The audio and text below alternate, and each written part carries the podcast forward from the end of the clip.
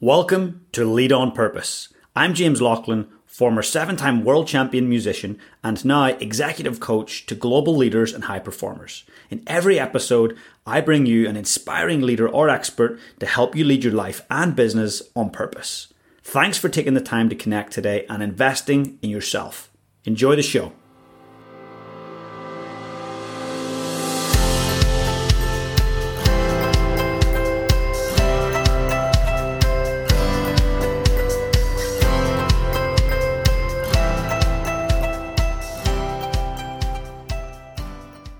Love to connect with people who want to solve massive global problems, people who have inspiring visions. John Stevens is the CEO of the BOMA Project. He's one of those people who's truly inspiring, and his team are set to eradicate extreme poverty. They work with female entrepreneurs and leaders in Africa to give them entrepreneurial skills, to receive startup funding, and ultimately for them to graduate from poverty. Sit back and enjoy an epic show today.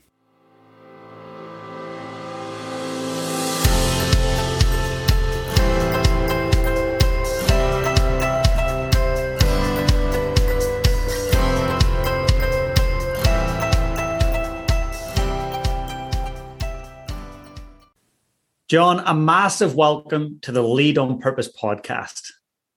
Thank you. So excited to connect with you today. It's it's amazing work that you do. And for the listener that's listening, they're in for an absolute treat. I know it's going to be inspirational. So I'm going to start by saying that you have helped to create 60,000 leaders in Africa. Now, Let's unpack that a little bit and let's share with the listener what inspires you, what BOMA is all about, and the, the problem that you're trying to solve. Yeah, yeah. Thanks for having me and great questions. You know the uh, the big problem, uh, as I see it across uh, Africa and most of the world, uh, maybe the most intractable problem is extreme poverty, and and this is a type of poverty. You know, we talk about poverty a lot. Um, extreme poverty is people making less than a dollar ninety a day, and oftentimes way, way less than that, making twenty five cents, making fifty cents a day. And in this uh, segment of poverty, extreme poverty, is where you find kind of all the uh, the worst case scenarios of what happens, you know, with children and mortality and starvation and just kind of constant crisis. And so, as an organization, uh, you know, our founders very early on saw this in northern Kenya, and perhaps more exacerbated in northern Kenya because uh, communities up there and last mile uh, geographies uh, oftentimes are pastoralists, and so the men would take the livestock and they'd go on multi-month journeys trying to find pasture.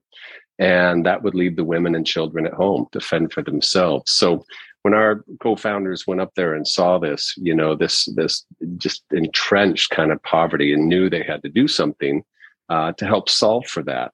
Uh, what they were going to do, you know, wasn't totally evident at first. There's a bunch of different solutions out there for working with people in extreme poverty. Uh, but very quickly, they were uh, turned on to the graduation approach, which is a methodology that came out of Bangladesh in about 2015 and it's a very um, you know it's a unique kind of program. It, it draws from kind of off the shelf solutions around starting a business and giving a woman a grant to start that business with some training and then quickly moving them to create a savings account so they can create kind of a cushion against crises and shock. Uh, but the way we practice it uh, is very focused very sequential uh, with the mentor uh, brought in from that local community who's really the coach, who's kind of the glue to all of these interventions and keeps that woman on track through the program, uh, which for us is uh, 16 or 24 months long. Uh, until they get to the end of that program when we say they've graduated, graduated from extreme poverty, and have hit a number of indicators around the health of their business and income, as well as savings. And then we look at other things like uh, food security and are the children eating? Because if you're making money and saving money, but kids aren't eating, we know there's something wrong. So we want to see kind of green lights across the board with all of these things. Uh, and what we find, of course, is the women who've come through this program themselves are transformed. Right? They they've been coached, they've been uh, given some capital money to start a business. They have purchasing power, they have decision making power. And you see this blossoming uh, in the spirit of these women who continue on long after we're done uh, in this program, continue on to uh, be leaders in their community and really show other women that there is uh, a very easy path forward towards prosperity. It's remarkable. And just looking at women in leadership, but let's say we'll go to Africa. So often they will not be given these opportunities to be leaders. So you're really yeah. transforming the whole scene. Yeah. I mean, I would say it wasn't our original intention to have that kind of, you know, cultural transformation. We were looking uh, discreetly at extreme poverty and what was happening to the women and the children in these households uh, living in extreme poverty. Um, but that leadership piece is so uh, visible when you come back uh, to a home where the woman has graduated from the program. And we hear so many stories now about you know women who've just become mavericks in their community. They own livestock they go to the livestock market which was never allowed before but they just said i'm here i've got money i've got livestock.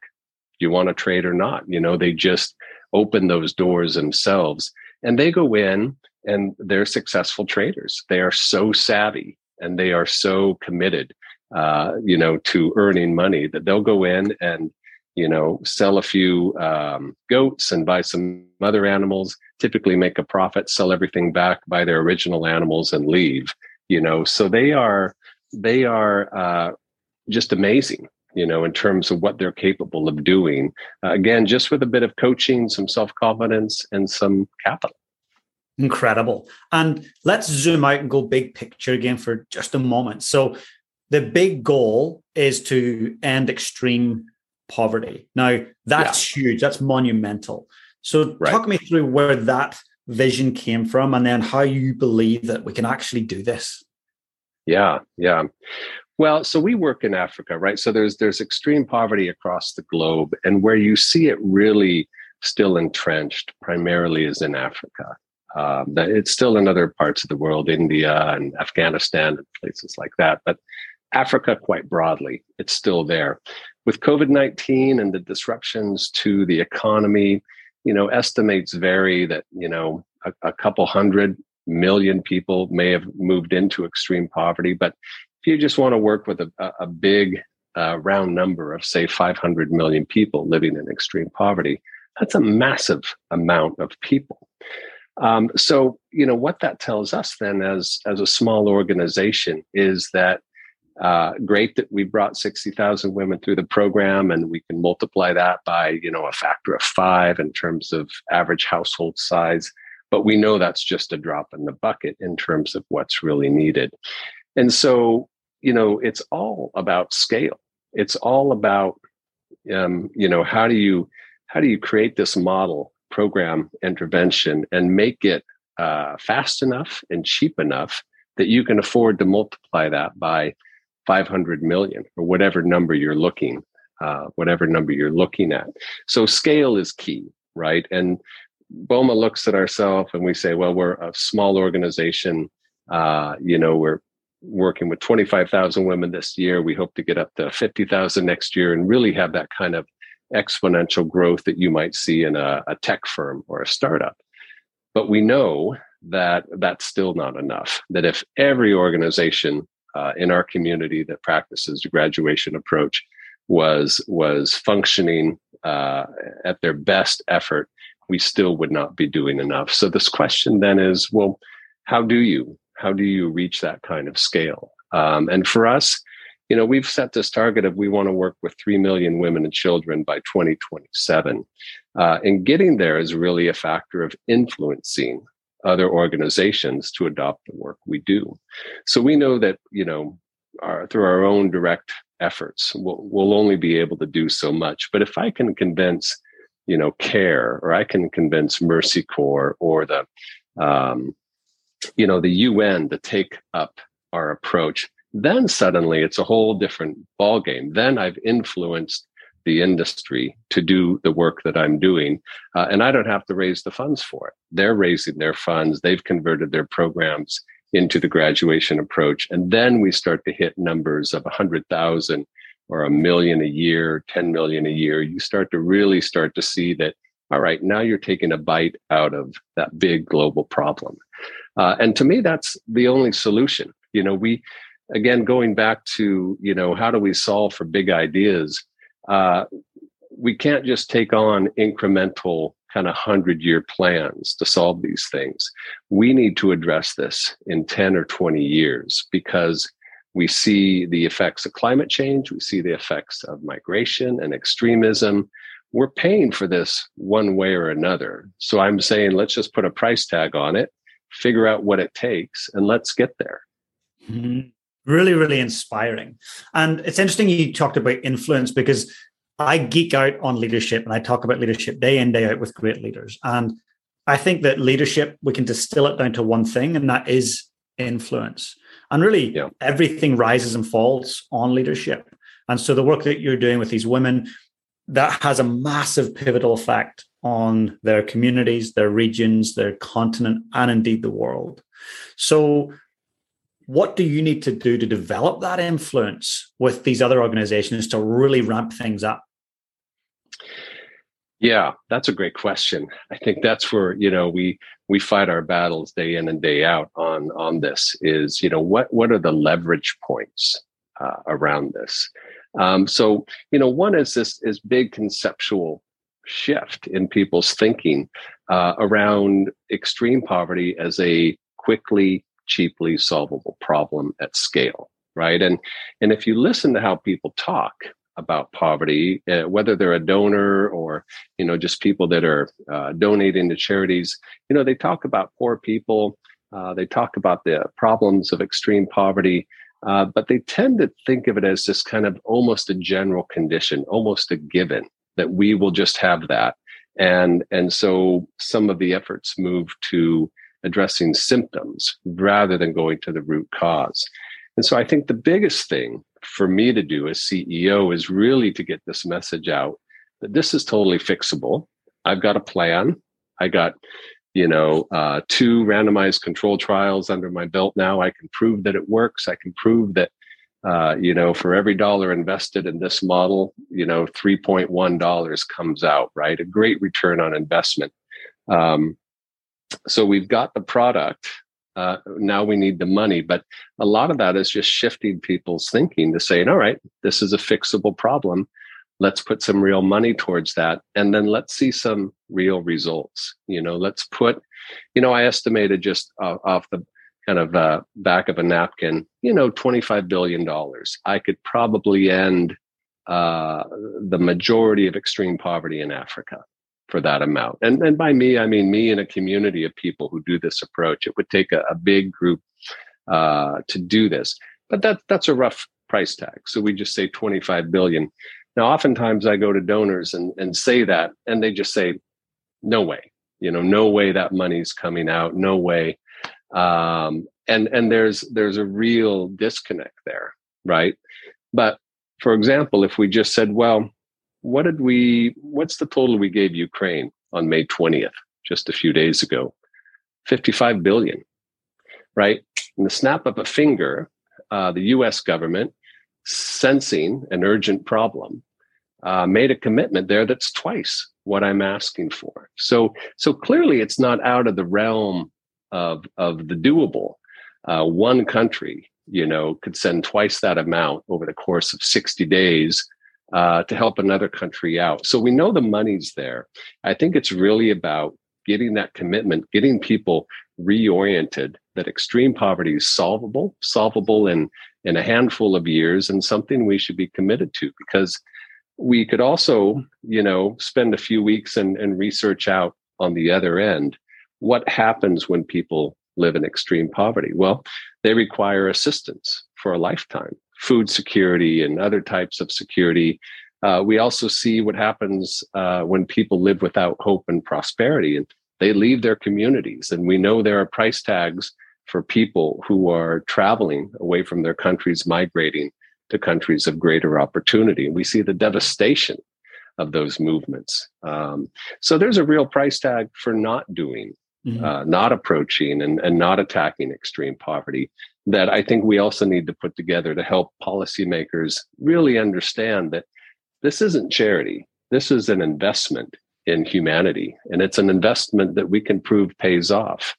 Um, but but that's the big takeaway, right? To really get policymakers at the top level to kind of flip their understanding of extreme poverty and see it as as a very solid investment in in uh, in the future and see how it impacts all these other drains on budgets ad- addressing symptomatic uh, issues that come out of extreme poverty.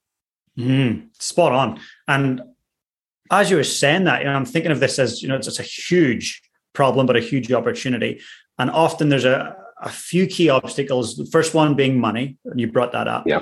But then yeah. the next two they're all ends money mindset and motivation. So yeah. we've actually removed money from the money's not actually the issue, the money's there. And so yeah. it's like, okay, what is it that will motivate these individuals to take action? And what's the mindset shift required? And I guess perhaps that's where the influence needs to be put is how do we shift the mindset so that we are more motivated? So what do you think you within BOMA's control yeah. you can do to really influence the mindset of these decision makers?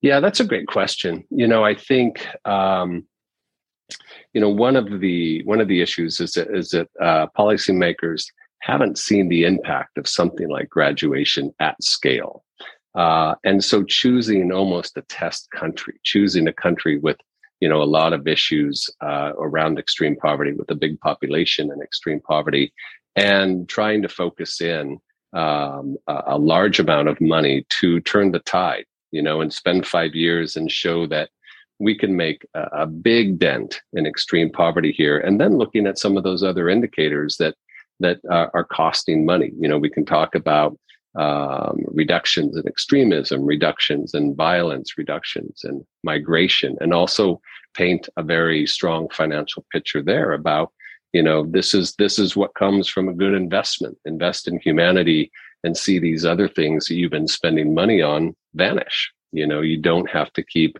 uh, addressing these things. And you know those price tags are out there whether it's you know looking at the the cost of migration into europe looking at the uh, cost of military campaigns throughout the sahel and other parts of uh, east africa put on by the us and other nations. There are real costs there uh, that oftentimes aren't put into this whole kind of complete accounting of what we're talking about. But I think that's when policymakers pay attention, right? It's the it's the treasuries of uh, big nations that see these outlays of money going out, and and you know our ability to say, you know, you keep putting money out to to feed people that could feed themselves, or you know, to enforce kind of um, the chaos that comes from communities living without hope and looking for other solutions.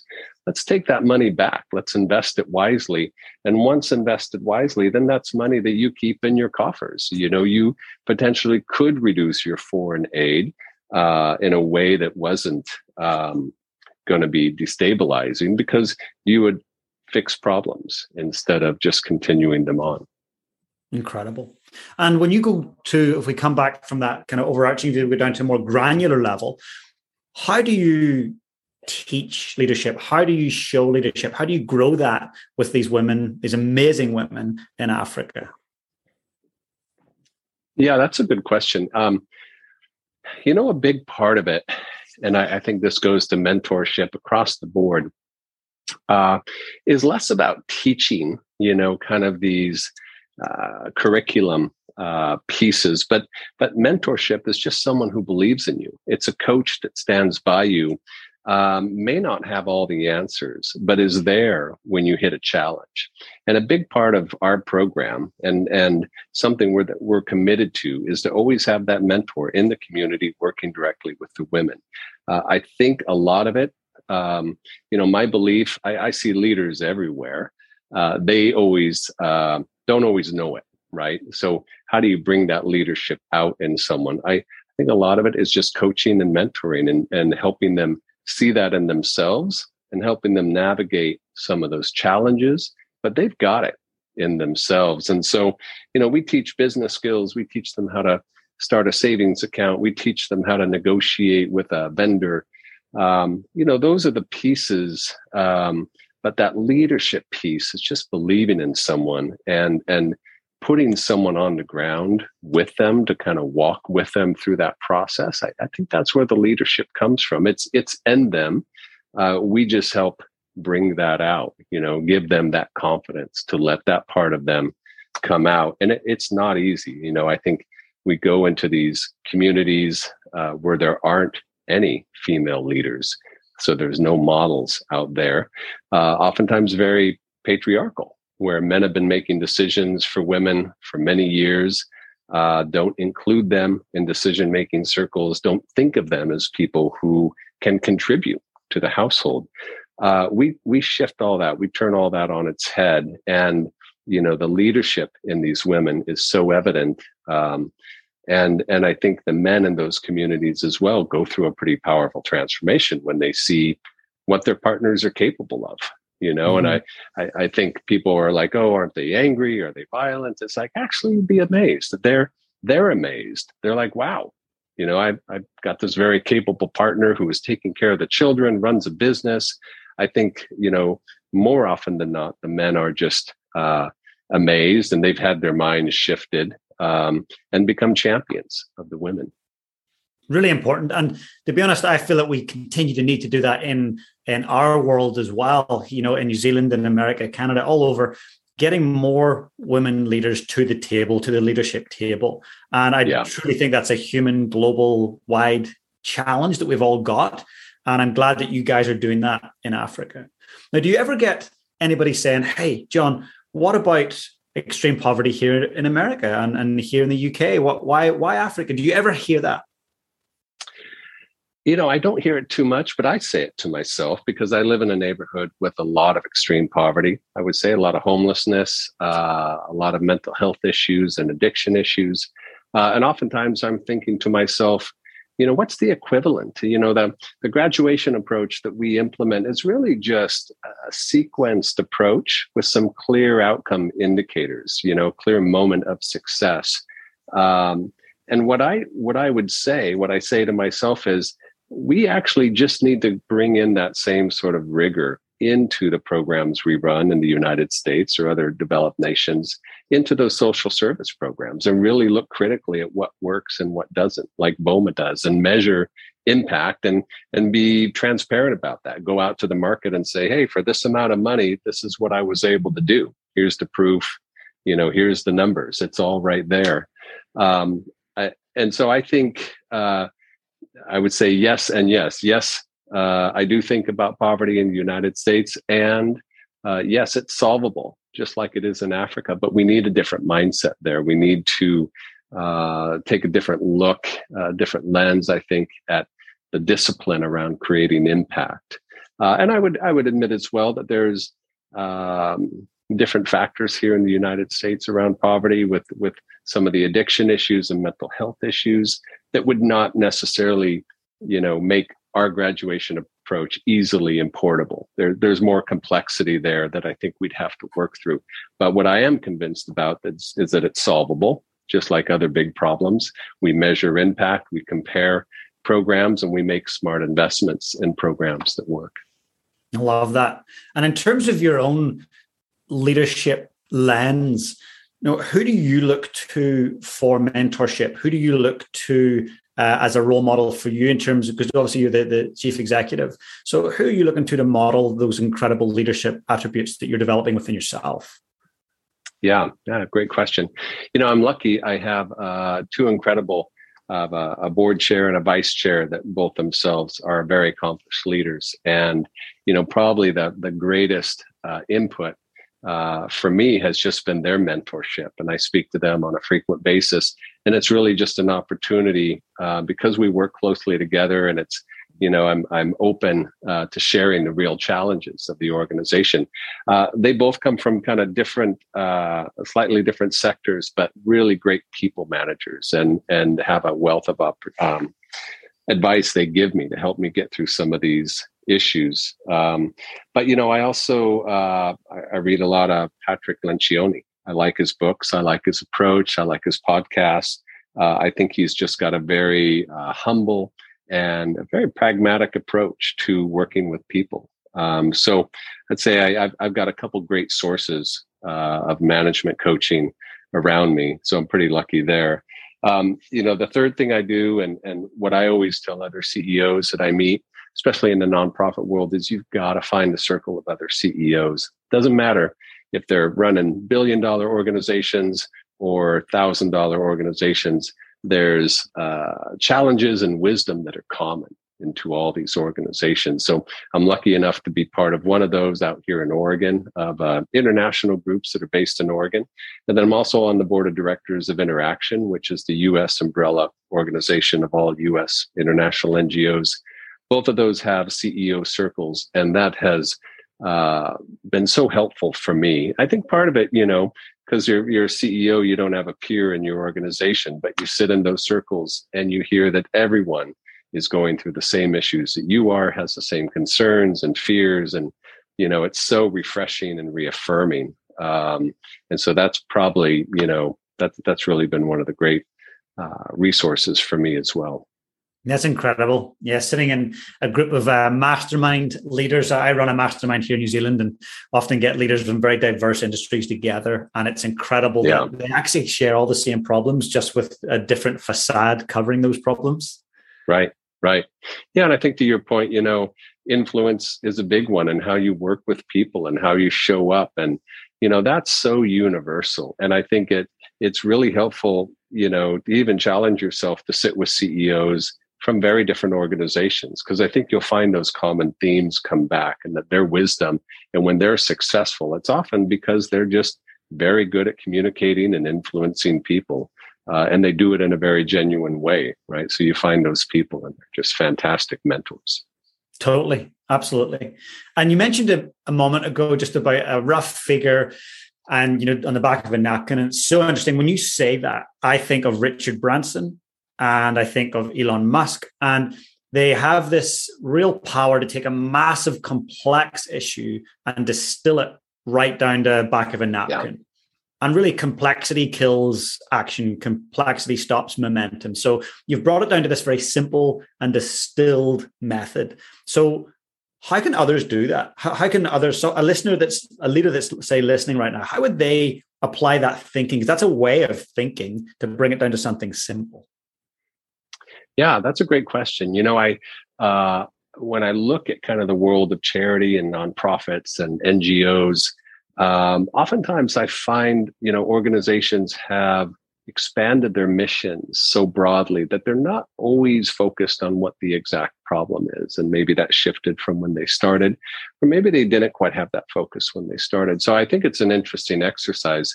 Um, you know, you you can you know the, the simple napkin math is say, well, what's the cost of your program per person? You should know that, and how many people need that program you know, and you multiply those and you get your big number. If you can't do that, then you probably need to go back even a little deeper and say, well, what are we trying to fix? Because it should be uh, pretty clear, right? Uh, this is what we're fixing and this is our exit strategy. And when we're done, we're done. Uh, and if you can answer that, then you can probably put a price tag on it by looking at your budgets. And then this, this number, the big, big number, uh, how many people in the world need this? Well, you know that can take some research and, and it's okay for that to be a rough number you know when i talk about extreme poverty in africa you know every day that number is fluctuating. You know we see big hits like covid-19 and how that wiped out a lot of the economy. Suddenly a couple hundred million people moved back into extreme poverty. I don't let that worry me. I, I know that number is big and that you know i'm going to get there. Um, but i think you know the challenge uh, for nonprofit leaders is if you can't make that, if you can't do that math, then you need to go back and think about what you're solving for and make sure you're crystal clear on that. And then come back because really, I think everyone needs to have that number in their back pocket. That's part of shifting what we're trying to do. You know, unless your organization is saying, hey, we just, you know, we want to be a social service provider, we need a couple million a year, we'll just keep nursing this problem along you know maybe that's a different kind of mission but you know, I think for this new generation of organizations coming out like BOMA, we're crystal clear on what we're trying to solve and how much it costs and how we're going to do it. And I think that's the new generation of, of NGOs that are coming up with world changing ideas. And I think it's no surprise that they're attracting interest from billionaires who also, I think, came up through some kind of similar organizations where they were just crystal clear about solving big problems uh, or creating big, big products and and uh, executing on that. Mm. And that that is to me that's magnetic. When as a billionaire, let's say you have all this this influence and this financial wealth, when you can see an NGO with a real crystal clear vision, well, you know that you can actually make a very direct impact, and you want to be a part of that.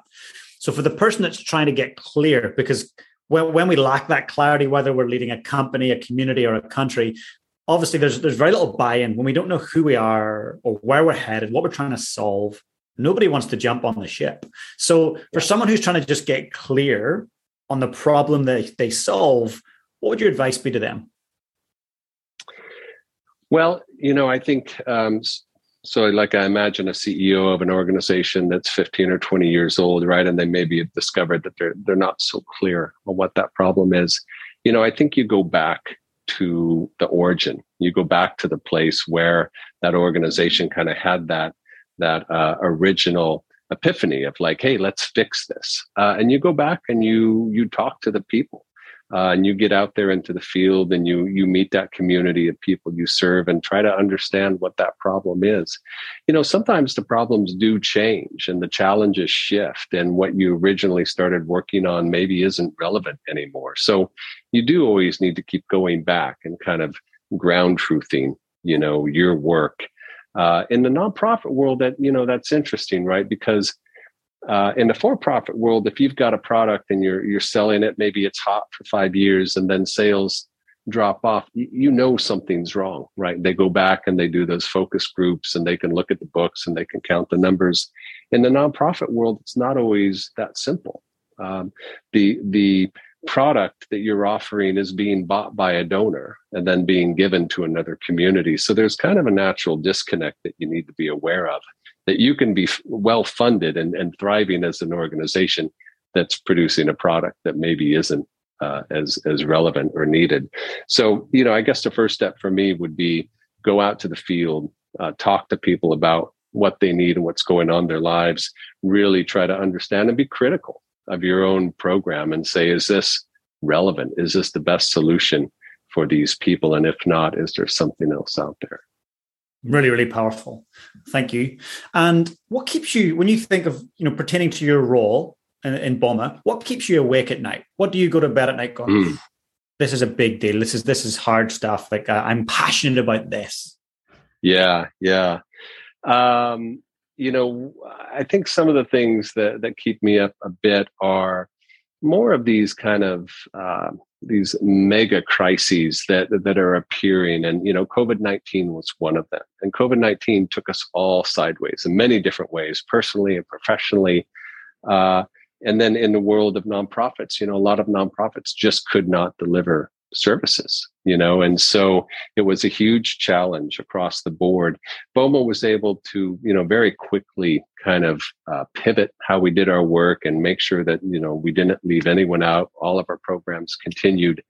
But you know the next one coming down the line may be different. It may not be an epidemic. It may be some something else. You know what i'm tracking right now is all about ukraine and russia. And uh, what I've been talking to people about is that we're really not paying attention that you know the situation in Ukraine uh, horrific and the migration out of Ukraine uh, very much needs to be addressed. Um, but Ukraine and Russia combined produce about 13% of the world's calories. That's about to disappear. And a, uh, a lot of petroleum's coming off the market as well. And people who know about petroleum know that they also use that to make fertilizer. That same fertilizer produces bumper crops in Africa, feeds a lot of people. So those two things disappearing, perhaps overnight, uh, could have a transformational and negative impact on the world of uh, development and and on Boma. Because if if people can't get food, we can't start them up in a business. There's no coaching around that. We have to pivot and help people survive. If that happens at scale, and we're already seeing huge spikes in commodity prices and fertilizer prices across Africa. So it's happening. If that happens at a big, big scale, then that takes everything offline. Then we all kind of turn into emergency responders. Uh, and that sets us back 10 years, 20 years or more in development. You know, we get through that and then we start all over. So I think about these things a lot. And um, just because it has the uh, potential to take all of our work offline, you know, and really just set us back and, and change the whole nature of the equation. Um, and then on kind of a more organizational level, I think about culture.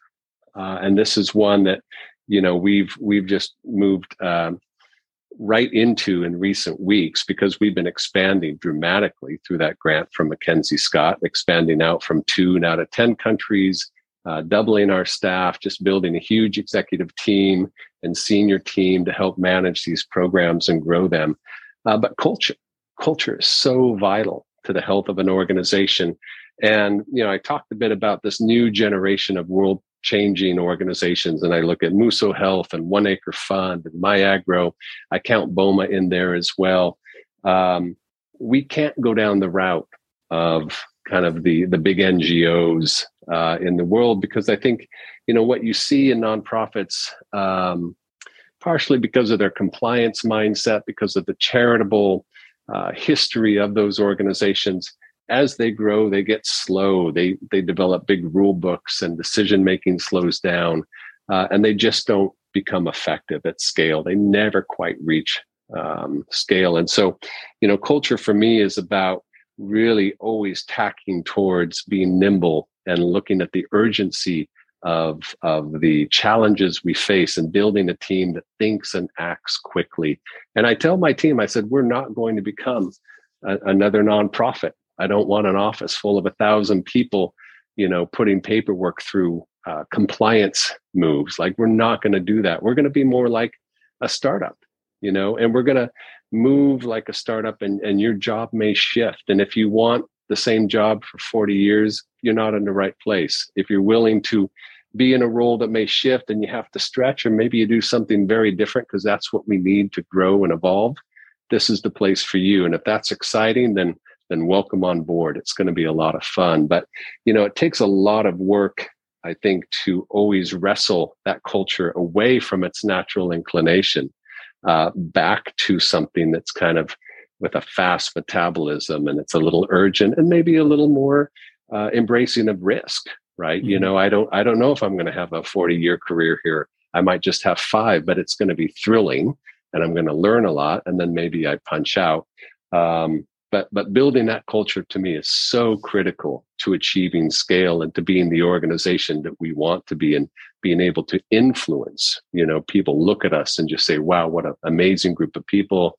Fast thinkers fast movers you know really that kind of influence piece is so critical what's at stake if you don't create a thriving culture for boma what's at stake here if you get it wrong well, if we get it wrong, you know, just a lot of people uh, stay in extreme poverty.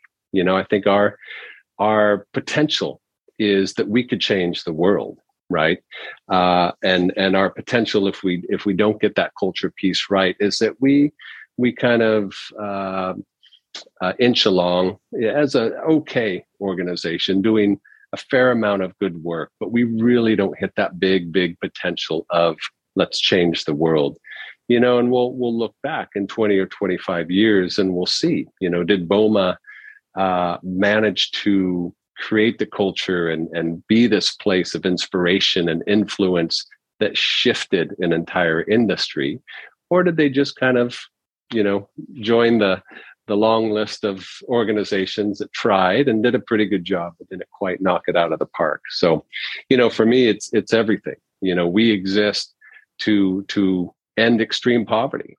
You know, anything less isn't what we're here to do, and it isn't why our donors have given us their their funding. You know, so it's incumbent on me, I think, to build this organization to do everything I can to create that culture that gets us to that point.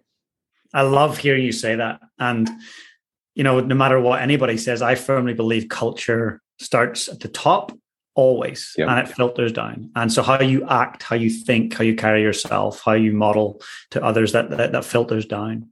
And often i'll hear ceos say you know look well if we get it wrong it's not life or death. But i look at what you're doing and it truly is life or death. Yeah yeah you know it's incredible it's such a responsibility but what an opportunity and an honor yeah, no, absolutely. And you know, I, I, think recently I was in, I was just in Kenya for the last month, and every time I go out there, I talk to the team about, you know, we need to we need to stay quick and fast and keep this urgency of the mission right in front of us. But you know, I also talk a lot about uh, startups, and I talk about pharmaceutical companies, specifically ones that are creating vaccines.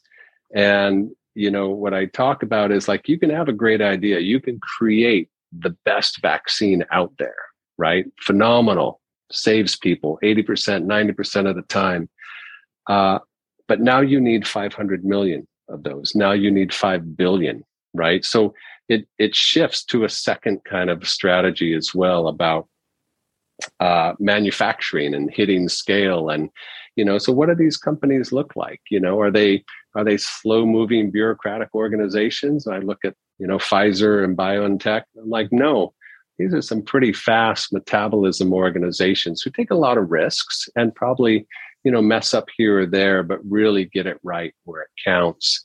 Uh, how do we match that? How do we think of ourselves in that same light? Because I think to your point, we are saving lives potentially. We get this life saving product out there that helps people get out of extreme poverty, helps them feed their family, that's life saving. So let's think of ourselves in that same vein. And, and again, kind of going back to that culture piece, you know, believe that you're doing this amazing work, you know, and, and work at a pace that you would work at if you were saving lives, if you knew that lives were on the line. I'm, I'm sure that all these vaccine manufacturers do that, you know, even through the rigor of the science and all of the, uh, the regulations around them, that, that at their core, they know that they're saving lives and they get their kind of best inspiration out of that. Well, I think we need to emulate that thinking as well because we can we can save lives, we can help address extreme poverty for 500 million people, and, and that's amazing. It truly is. And what does that look like, John, at a organizational level? So when I come in and I work for you on a, on a Monday morning, I walk in at 9 a.m. What do you guys do to really remind all of your staff, all of your team that, hey, this is who we are, this is what we're about, this is where we're heading. How often does that happen, that, that conversation?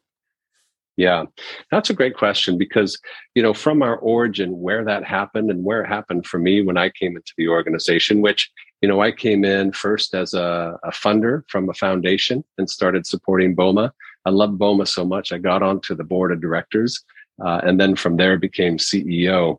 Um, and that inspiration oftentimes comes from the fact that most of the organization works in the field. Most of the organization works directly with our women participants. So there's a constant uh, traffic of, of everyone from my level to technical experts and managers and mentors who are in the field and who see it every day. Uh, a lot of this inspiration, you know, when we talk to the mentors who are our frontline workers, you know, they work with the women um, we go out and we talk to them about what inspires them. And that actually inspires us throughout the whole organization. Uh, the stories they tell and how transformational that is to see women in their community. Oftentimes, their mothers or their sisters go through the program and just talk about that transformation. But I think you know you talk a bit about you know what what keeps me up at night as we grow the opportunities for that uh, change a bit, right? You get more people in kind of a headquarters. Uh, you get people a little more removed from the work. Uh, and so I think this is a new question and a new challenge for us is how do we keep everyone invested in that? You know, how do we keep them inspired? Part of the solution for me is, you know, everyone that comes into the organization, I insist they go out to the field. The first thing they do, go out there, see it, feel it, you know, understand what we mean by last mile after you've flown for 12 hours and then driven a car for eight more you know understand the place and the hardship. Um, but i think there's more we can do. And i think in the coming months through this culture project it's also looking at how do we how do we always touch you know back to that mission and where we found that original passion and inspiration for this? And how do we make sure that that's a living feeling throughout the organization. Even if you're you know you're a fundraiser in france or you're working on the marketing team out of vermont or you're a frontline worker in kenya you know how do we make sure that that's kind of a universal like a shared cultural experience in the organization? I love it. And when you think of the culture it would be incredible annually if you could just get a, a pulse or a heart rate monitor and just measure your, your culture. So, how could you measure this time next year if you and I were catching up and you said, James, it's in high gear, it's phenomenal, the culture is thriving. How would how would you measure that? Yeah. Well, what we're going to start this year through the Culture Project, you know, there's a bunch of assessments that are coming out. So we've hired this great team out of Nairobi, uh, out of Strathmore University there uh, to do this project. But you know what I want to come out with is a, a quick survey uh, as a way to really just get a sense of people if they feel connected to what they're doing, if they feel connected to their role, which is part of that, that they just feel connected into this organization as it grows. Because I think, you know, again, as we grow, you, you get further and further away, right? And and you get these corners of the organization that are not always connected. So I think just one of the simplest ways is to have that sort of you know annual questionnaire go out with with a handful of questions not a long drawn out survey but just just quickly check the pulse and say are you inspired? Does this feel good? Are you loving your job? You know if you get a negative on kind of any of those pieces you know that something's up. Um, you know the other piece for me uh, in this role, there's just a, a huge demand around travel. Uh, but it's important for me, and I'm I'm going to make it mandatory, really, for everyone in the executive team. You've got to get out there and you've got to meet people that are working for us on the front lines, and you've got to just spend the afternoon, you know, taking the pulse in terms of a conversation with them about you know the challenges in their role and how they're feeling motivated um, you know, going back to that big, big problem, right? You know, 500 million people living in extreme poverty. It's it's easy, I think, to become a bit disillusioned. You know, like we're never going to do it. It's never going to happen. Um, there's there's a big part of my role, which is reassuring people that we're doing it, that we're getting there, that we're building this team, that money's coming in. We are changing minds. We are we are reshaping the conversation. Uh, and I tell the team every time I, I'm out in Kenya, people are watching, people are paying attention to the work you're doing.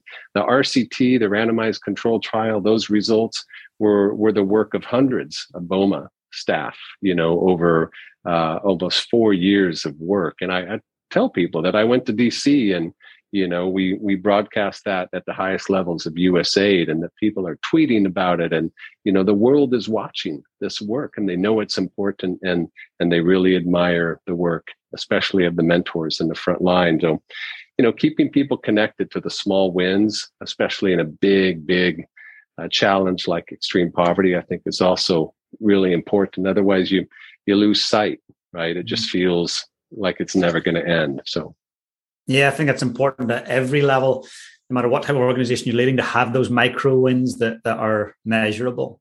And I see your end game, you know, it's incredibly inspiring. It's it's a it's a big, big vision. And often to achieve a great outcome there, uh, it takes legendary leadership and to have legendary leaders we need longevity. So often the the leaders that stay in the game the longest and whether that leader means yourself or your your team or the, the, the whole organization just staying power is so important. So if you're gone in three years okay that, that we didn't solve the problem. If you're here in 30 yeah. years and the problem is almost solved that, that's fantastic. So what do you do as the captain of the ship to maintain your health your well-being your mindset so that you don't burn out ah yeah that's a great question um, uh, I do I do think about that a lot. You know, I think as I mentioned, I just travel quite a bit. Um, you know, really, uh, it's just taking uh, taking some opportunities for downtime uh, have been helpful for me, as as well as just trying to keep up with bike riding and things like that that are pleasurable. But you know, I talk to my team a lot about just taking weekends, and you know, it's it's a it's a marathon, not a sprint. As much as I preach the urgency, uh, I do know that that balance is important for me and for the the team.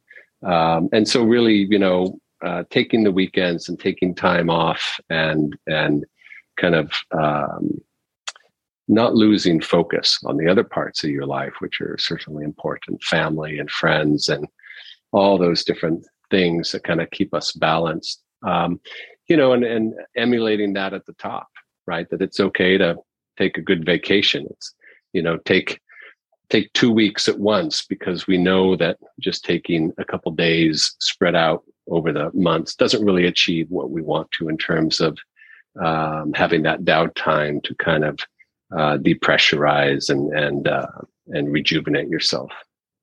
I love it. And are there any things that you do as a leader to to set the tone? So, for example, you know, I know some CEOs that send the 4 a.m. emails or the midnight emails or texts. So yeah. Are there any things that you're like, you know what, I've got boundaries around how I lead so that that sets the tone for everyone?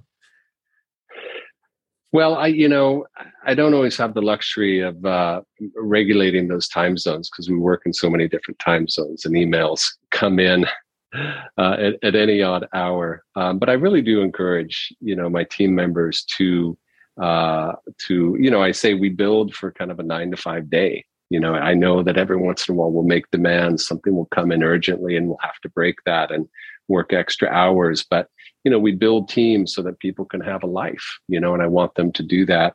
So really encouraging i would say one people to take their full weekends. And i'll put this on emails oftentimes if i'm working and I'm, when i'm traveling i'm always working. I'll say don't respond to this. You know this this is coming in on a weekend because i just need to send it out because i'm traveling or doing something but next week is fine you know and really making sure that i'm not uh, artificially creating that that need for people to work on the weekends. Uh, and then I think just really, you know, I talk to the team a lot. Take your vacations, plan them out. You know, let's make sure you map them out so that you've got coverage. You feel good about your time off. Um, be building your teams, always thinking about that resilience. You know that you've got people you can depend on if you need to step out for any reason, vacation or or something else. Um, but then really making sure people take that time that, that people aren't skipping their vacation. I I think you know weekends are great, but um, having two or three weeks off continuously is a whole different sort of rejuvenation that that we need, especially in this sort of work. You know, where you're dealing with extreme poverty, you're dealing with a lot of negatives. You know, you need to be able to find time to balance that out and step away from something that you know can be overwhelming, kind of uh, a little bit dark, you know, if you think about some of the things we're fighting against. So, you know, I take that time for myself. I insist that, you know, my team and, and the people that report to them take that as well. And I think holding on to that discipline to make sure everyone's being, you know, has the opportunity to step out and rejuvenate is, is really critical. That's amazing. I hope some of your team get to, to listen to this and really take that on board and, and hear that from you. It's, it's so important because yeah, the staying power, the longevity, I, I see as being a crucial part of your success. Yeah, and it's you know I think about it, my longevity as well. You know, I I hear what you're saying, right? That that leadership and kind of building this organization and the culture is so critical. Um, and yet, I don't want to become, um, you know, uh, an icon in a sense in the organization. A, lot of what I've done in my time here has been building uh, a broad team of leaders that can all pick up across the board. You know, I think that the strength of an organization is really that you've got multiple people um, who who can step up into leadership roles. And, and having three or four people at any time that could become CEO that are ready for that next step and that they've got three or four people below them that are ready to step up um, as a way to say, yeah, you know, the longevity of the organization and pursuit of this mission is critical, but it's it's more of a uh, it's it's like a group of us that mm-hmm. need to bring this along. It's not just me, you know, and it's a little risky uh, to pin all of that on one person, whomever they may be. Um, but you've got a group of you know seven to ten really really strong leaders in this executive team is such a strong organization with people who can step up into a variety of roles at any time. So, you know, that's what I'm trying to build. I'm trying to build uh, as much of that in Africa as I can. I feel strongly that the organization needs to uh, be staffed by emerging African leaders, and there's so much talent on the continent uh, that we can do that. And is shifting the board as well and saying, you know, as CEO, I need advice from people who live in the places where I work. I need that. You know, that's how I think about risk. Uh, and people who help me open doors and understand risk, they need to be from those places. So you know big changes in our board as well as we become more African. Amazing, simply amazing. I often hear leaders talk about the challenge uh, of leading a company, whether they are founders or CEOs, and they're starting to feel this stress and strain because they're almost stepping into several roles and essentially micromanaging because they don't feel that they can give their leaders or managers autonomy. So from your own experience, what's the best way to help others step up and be more autonomous? Yeah, that's a great question. I think, um, you know, I think we all uh, tend to have those tendencies because perhaps we came from those jobs that now we're, we're managing folks in those roles. So easy to step back down into that and um, and kind of co co-manage with them. Uh, you know, one of our uh, one of our strongest leaders in the organization, Sam Awili, who's Kenyan, you know, he, he oftentimes talks about his relationship with me, and and he says, you know, John just says this is where I want us to go, and he says to us, figure out how we get there. Uh, and I think that's that's you know really brilliant insight from him um, that if if you're telling people how to get there, you may be on the wrong track. You need to really be saying, we need to be over here. You know, this is the point, whatever that is, a financial point, a product point, strategic point, and then challenge them to get you there and trust that they have those skills and and don't get too involved back in that conversation you know let them lead that conversation. So i really like that you know and i think ceos really probably need to reflect on how they talk to teams and say am i am i really saying like here's my vision you know let's go there or are they having a very different conversation? Are they very much kind of back into one of those jobs maybe out of that line of management they came from you know marketing or implementation and, and a little too involved there. Um, but i think it's you know again i, I challenge uh, the team a lot to um, you know emulate that as well and always be uh, building up a team of leaders uh, below them and really making sure that they're creating those pathways for people to come up into the organization. Mm, it's incredibly helpful. Thanks for sharing that. And just a last couple of questions before we wrap up. So if boma had one obsession metric one thing in 2022 that you wanted to measure more than anything that could turn the dial what would that obsession metric be Ah, what is that obsession metric? Well, um, you know, I think that the big obsession metric for me is the number of organizations we've influenced to adopt the program. Because we can look at the numbers of women we're enrolling, we can look at the dollars raised, but I think at the end of the day, if we're not uh, changing the mindset of big organizations to uptake our program, then we're not fully succeeding you know and that's really where we're going to hit our stride where we're going to hit scale is going to come from that big big organizations and maybe some mid mid-sized organizations and governments saying yeah we want to do this you know this makes sense um, and so you know those numbers uh, um, you know we have probably five different uh, ngo partners and one big government partner right now and so we're hitting those numbers with them. Uh, but of course, there's room for massive expansion there. We've been working in Kenya predominantly since we started. We're now working with the government of Kenya, training them how to implement the program. That's phenomenal. But I would say that number is 10 and that we're going to move into 10 new countries. And I need to do that with, with each of those governments, right? So big, big ambitions there.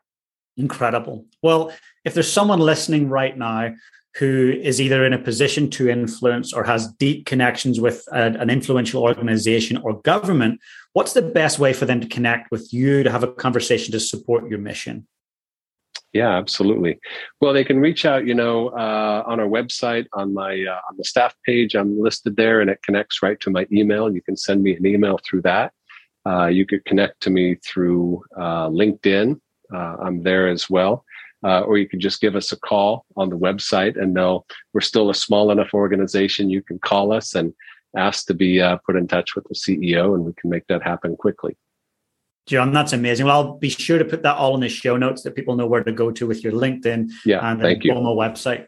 No, it's my pleasure. And hey, one last question yeah. before we wrap up. So you're at the end of your life and you know it's, it's the last day, the few last breaths, and someone comes up to you who you love dearly, a young person in your life who's got their life ahead of them. And they say, John, what should I be doing to lead my life with purpose? What would your advice be to that person? Ooh, oh, that's a big one. That's a big one.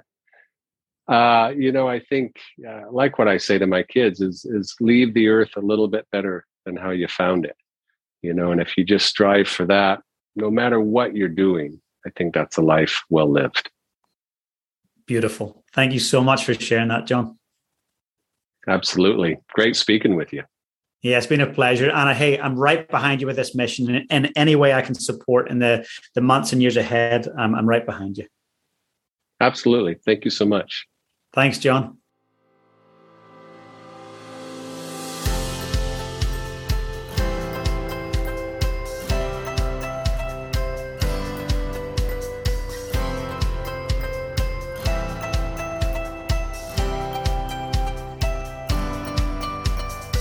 Thanks for tuning in today and investing in your own personal leadership. Please hit that subscribe button, and I'd love if you'd leave me a rating and review. I've got some amazing guests lined up for you in the coming weeks. And leaders, it's that time to get out there and lead your life on purpose.